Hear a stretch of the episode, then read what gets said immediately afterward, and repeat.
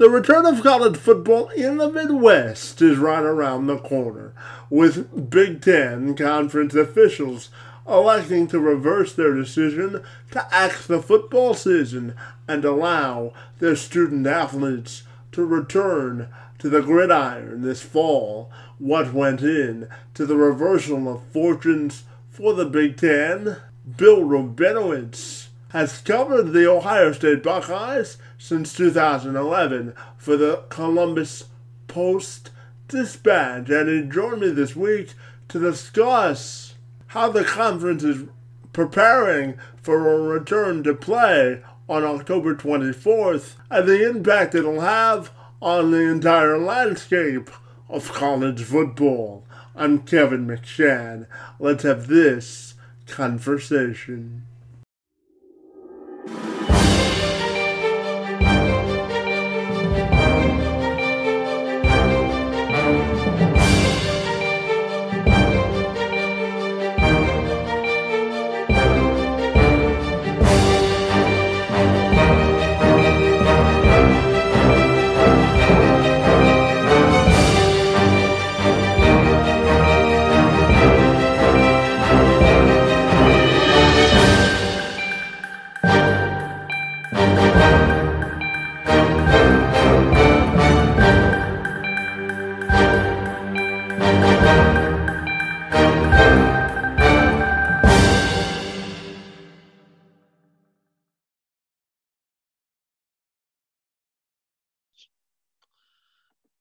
Bill, if you're ready, we'll welcome you to the program, and we're excited to talk to you about the return of Big Ten football. So great to see you this afternoon, and uh, thanks for being here.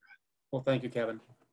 Bill, I'm wondering if I can start you off by asking you, why do you think the conference uh, reversed their decision to play uh, Big Ten football uh, this fall? Well, I think the biggest factor was the advancement in getting rapid testing for COVID uh, patients or just for COVID testing.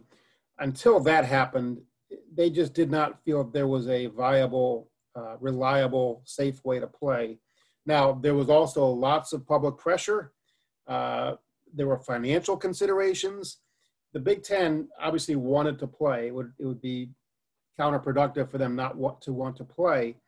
But until they felt like they could test safely and be able to tell who was infected or potentially at risk and who wasn't, they couldn't move forward.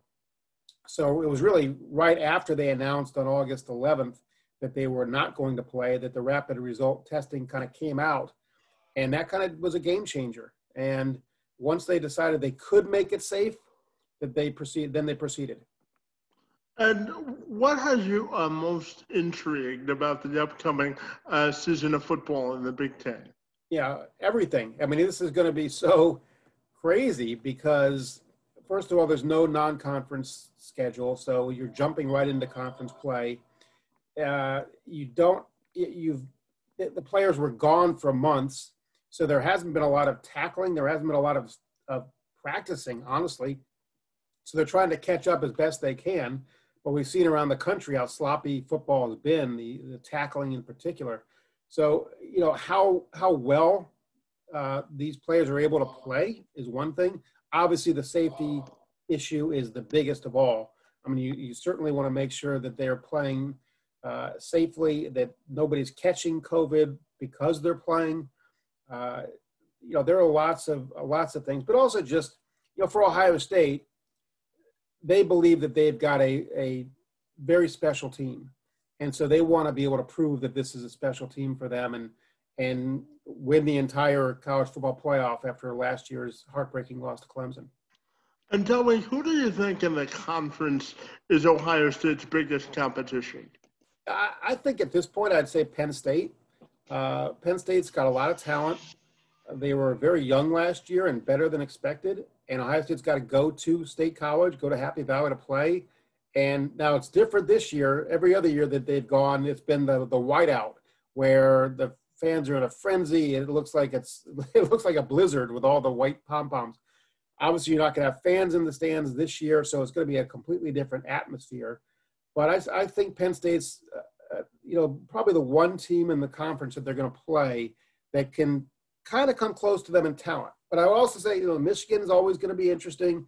I know Ohio State has dominated that rivalry this century, but that's not a game Ohio State will ever overlook. And Michigan, after losing the last seven, Jim Harbaugh has never beaten Ohio State. Obviously, he wants to do that. You know, I look at the other games, and I don't really see a lot of competition. I don't think Michigan State's going to give them much of a challenge. Um, you know, I, I, think if they play Wisconsin at some point, that could be interesting. But Wisconsin lost its quarterback uh, last week, so yeah, I think Ohio State is clearly the favorite and, and should be the favorite. But I also think that you know, and this is this is a strange year, so I think I don't think anything's quite predictable. But I think Ohio State, you know, should win the Big Ten.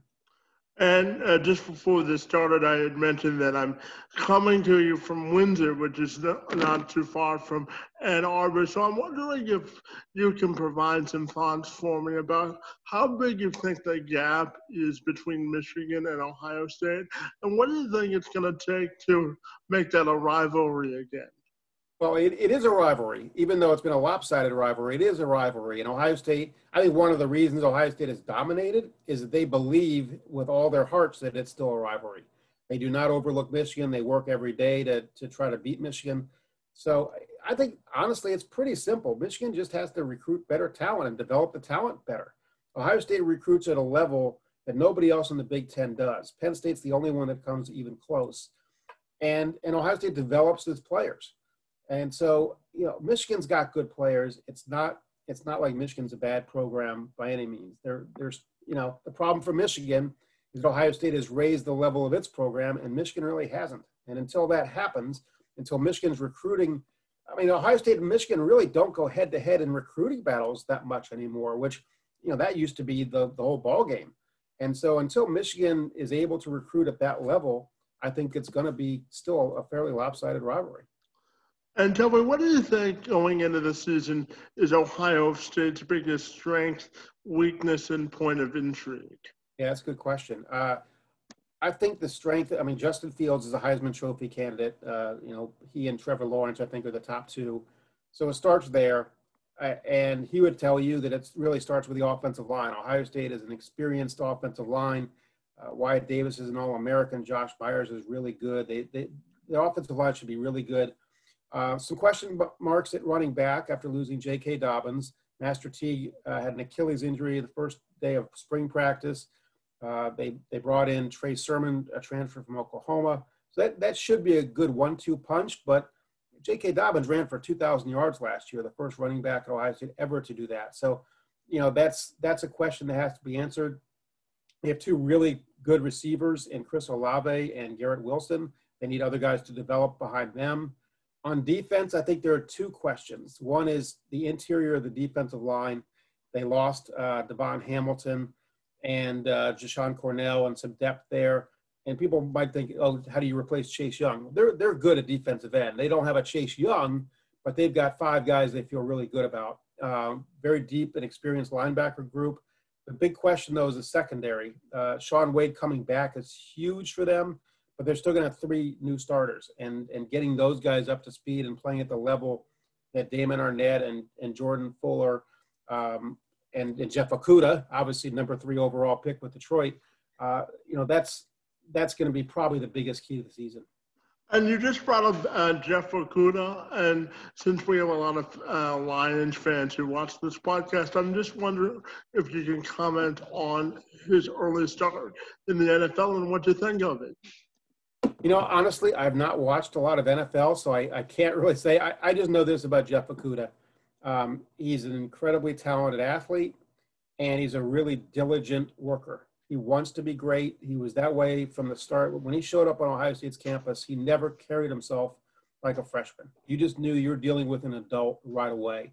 You know, he lost his mom uh, when he was here or right before he got here. I can't remember the timing exactly, but you know that was obviously a very difficult experience for him, made him grow up uh, even faster. But I think he's I think he's a mature guy anyway. I think he's just a naturally mature guy. I, I thought he was a very safe pick for the number three pick of the draft because there are really no weaknesses to his game, and you know that he's going to work really hard to make sure he's the best he can be. My final question for you is I'm wondering if you could just speak to the broader return of football in the Midwest of the country, and what do you think it means for people that Big Ten football is back? Yeah, you know, it's it's huge because, especially in Columbus, I mean, this is just this is the biggest thing going. I mean, Columbus is a big city, and it's not like Ohio State's the only thing in town, but it is the heartbeat of the city. And if there was an entire fall with no Ohio State football, especially when the Bengals and Browns are playing, and University of Cincinnati is playing, and all around the country teams are playing, it would have been really, really tough for people here to take. I mean, Ryan Day, I know, would have been beside himself. I, I, I just think that look, it's only a game, it's only football, and there are bigger problems and bigger issues in the world, far bigger, but it is still important. And to give people here who, who kind of live and die with Ohio State football, to give, have a, if there were no season, boy, that'd be tough.